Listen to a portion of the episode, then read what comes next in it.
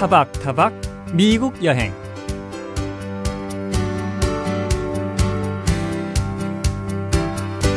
안녕하세요. 타박타박 미국 여행 박영서입니다. 미국 곳곳의 다양한 문화 풍물 얘기거리 찾아가는 시간인데요. 오늘은 미주리주로 떠나보겠습니다.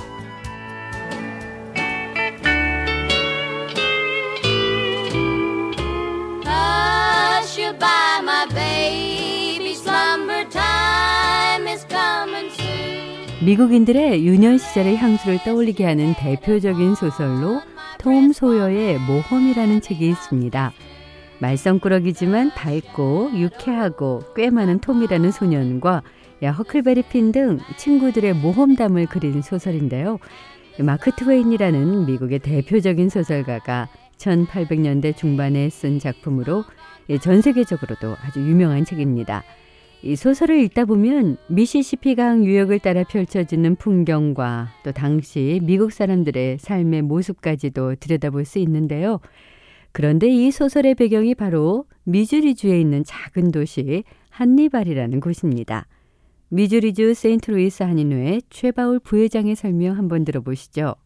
그 세인트루이스에서 한두 시간 이제 북서쪽으로 가면 그 해니발, 하니발이라는 도시가 있어요. 하니발. 하니발이라는 도시가 막 트웨인의 고향이에요. 생가와 박물관이 있습니다. 그 막 트웨인이 자기의 그 도시를 소재해서 굉장히 좋은 소설을 톰 소이어의 몸과 네. 그베린 그 집도 있고 그 동굴도 있어요. 그 소설에 나오는 어 그 굴이 있어요. 동굴이 그 제가 가봤거든요. 근데 그대로 거기 그 미시시피강 바로 옆에 있어요. 사실 마크 트웨인의 고향이 미주리주긴 하지만 한니발에서 태어나진 않았는데요. 하지만 이곳에서 자란 경험이 훗날 톰 소여의 모험 같은 유명한 책을 쓰는데 큰 도움이 됐다고 합니다. 마크 트웨인 박물관 관장인 헨리 스위츠 씨 얘기도 한번 들어보시죠. And I think the exposure that he had to everything from school to church to slavery to many of these 마크 uh, 트웨인이 이곳에서 경험한 모든 것들, uh, 학교, 교회, 당시. 노예들의 생활 등 유년 시절 경험한 모든 것들이 나중에 글을 쓰는데 큰 도움이 됐습니다. 마크 트웨인이 하니발을 떠난 후에도 하니발은 트웨인을 결코 떠나지 않았다고 생각합니다. 마크 트웨인의 집은 하얀 울타리의 2층 집인데요. 마크 트웨인의 아버지가 지은 집입니다.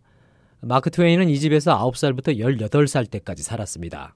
한니발은 인구 18,000명의 아주 작은 도시인데요. 지금도 톰과 톰의 친구인 허크를 만나러 해마다 수많은 관광객이 몰려든다고 합니다. We will have 70 to 80 different countries who sign 해마다 our guest 70에서 register. 80개국에서 수많은 사람이 이곳을 찾고 있습니다.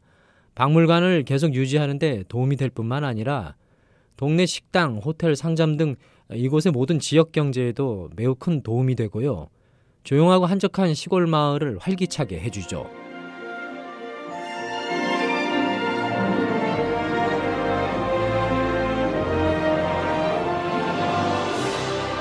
또 세계적인 영화 제작자로 디즈니랜드, 디즈니 월드 이런 전 세계적으로 유명한 오락 시설을 만든 월트 디즈니도 미주리주와 인연이 깊습니다.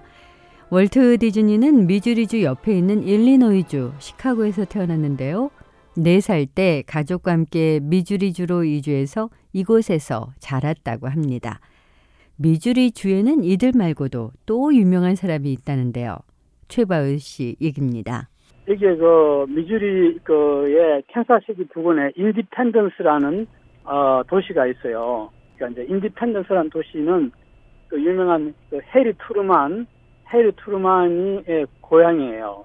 트루만 University라는 데도 있고 그 인디펜던스라는 것이 아주 유명한 역사적으로 유명한데 왜냐하면은 미국 동서를 대륙을 횡단하는 철도가 만들어졌잖아요. 그 철도가 서쪽에서 캘리포니아에서 쭉 이렇게 그 철도를 만들어 가고 또 동쪽으로는 뉴욕에서 쭉 만들어 와서 이 중간에 맞는 곳이 아, 인디펜던스라는 곳이에요. 그래서 인디펜던스가 굉장히 그, 그 유명하죠. 그다음에 해리 트루만 대통령의 그 고향이라는 것이 더 유명하고 미국의 33대 해리 트루먼 대통령은 한국전 당시 미국의 대통령이었던 한국과는 인연이 깊은 대통령이기도 한데요. 6.25 한국전 발발 당시 트루먼 대통령은 주말 휴가를 보내기 위해서 이곳 인디펜던스에 있는 고향집을 찾았다가 이곳에서 한국전 발발 소식을 들었다고 합니다.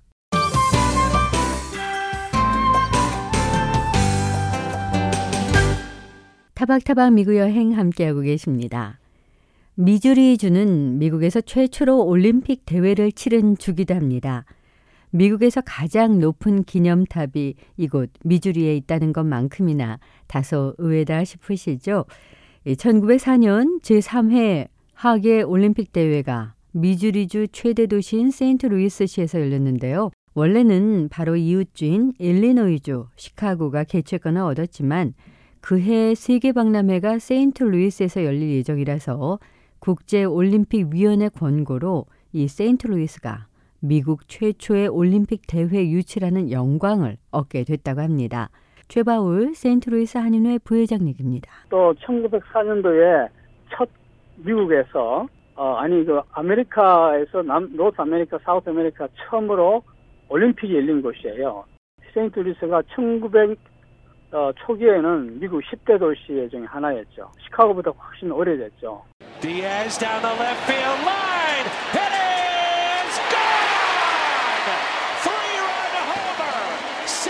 세인트루이스 사람들이 내세우는 큰 자랑거리가 또 하나 있습니다. 바로 미국의 프로 명문 야구팀인 세인트루이스 카디널스인데요. 최바울 씨 설명 한번 들어보시죠. 야구 카디널. 세인트루이스 하면 본제 카디널스 야구 명문이죠. 그러니까 뉴욕 양키스 다음으로 어 11번 그 월드 시리즈를 저 챔피언한 아주 명, 야구 명문이죠. 특히 이제 야구 도시 카드 이게 뭐가 Cardinal Nation이라 그래요. 그러니까 야구 경기만 있으면은 그의 이제 그 Busch Stadium에 거의 모든 많은 사람들이 그 이제 모여서 이제 그 그러니까 하나의 그그 그 culture 그 미국인 culture를 그 세인트루이스를 보려면 그 야구장에 가보면은 아 그게 있어요. 그래서 뭐 맥주 마시고 그 버드와이저 맥주 마시면서 야구 보는 거. 네, 네. 버드와이저 많은 미국 사람들이 즐겨 마시는 맥주 이름인데요. 미국에서 생산되는 맥주가 한두 개도 아닐 텐데 왜 굳이 버드와이저일까 싶으시죠? 그건 바로 이 버드와이저 맥주 공장이 세인트 루이스에 있어서라고 하는데요. 그런데요, 이 맥주 맛이 물도 크게 작용하는 걸 아시죠? 미국 최대의 맥주 회사인 앤하우저 부시사의 본사가 세인트 루이스에 있는 건 미시시피 강과도 관련이 있다고 하네요. 네, 버드와이저 바로 Busch Stadium하고 버드와이저가 여기 세인트 루이스 미시시피 강 다운타운 부근에 있어요.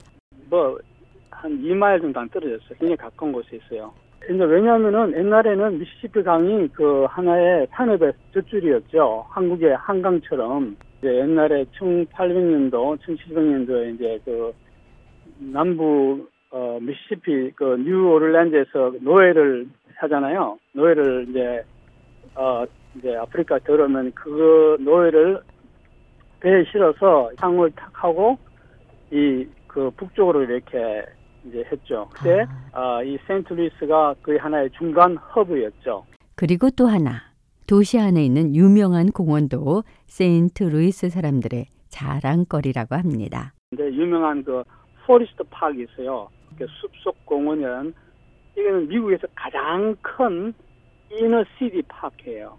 예, 그러니까 센트럴 파크, 뉴욕 센트럴 파크의 네 배나 된, 네 배나 큰, 어, 이 park에는 이제 뭐가 있냐면 골프 코스도 있고, 그 art museum, 그 다음에 그 Missouri History Museum, 야외 공연 장소도 있고, 그 boat place도 있고, 그 안에 다 있어요. 그 주가 있고, 그 동물, 동물. 근데 저 뭐, 뭐가 저 특징이냐면은 전부 다 풀이에요. 진짜. 예. 그래서 굉장히 낭만이 있고, 아. 역사가 있는 그런 도시가 세인트 루이스예요. 역사적으로 또 문화적으로 전통 있는 도시죠. 저도 그런 것을 사실은 모르고 그냥 어, 왔었는데 살아다 보니까 여러 면에서 아주 굉장히 그 미국의 역사를 지니고 있는 그런 도시라는 것을 굉장히 저도 사랑하게 됐어요. 네.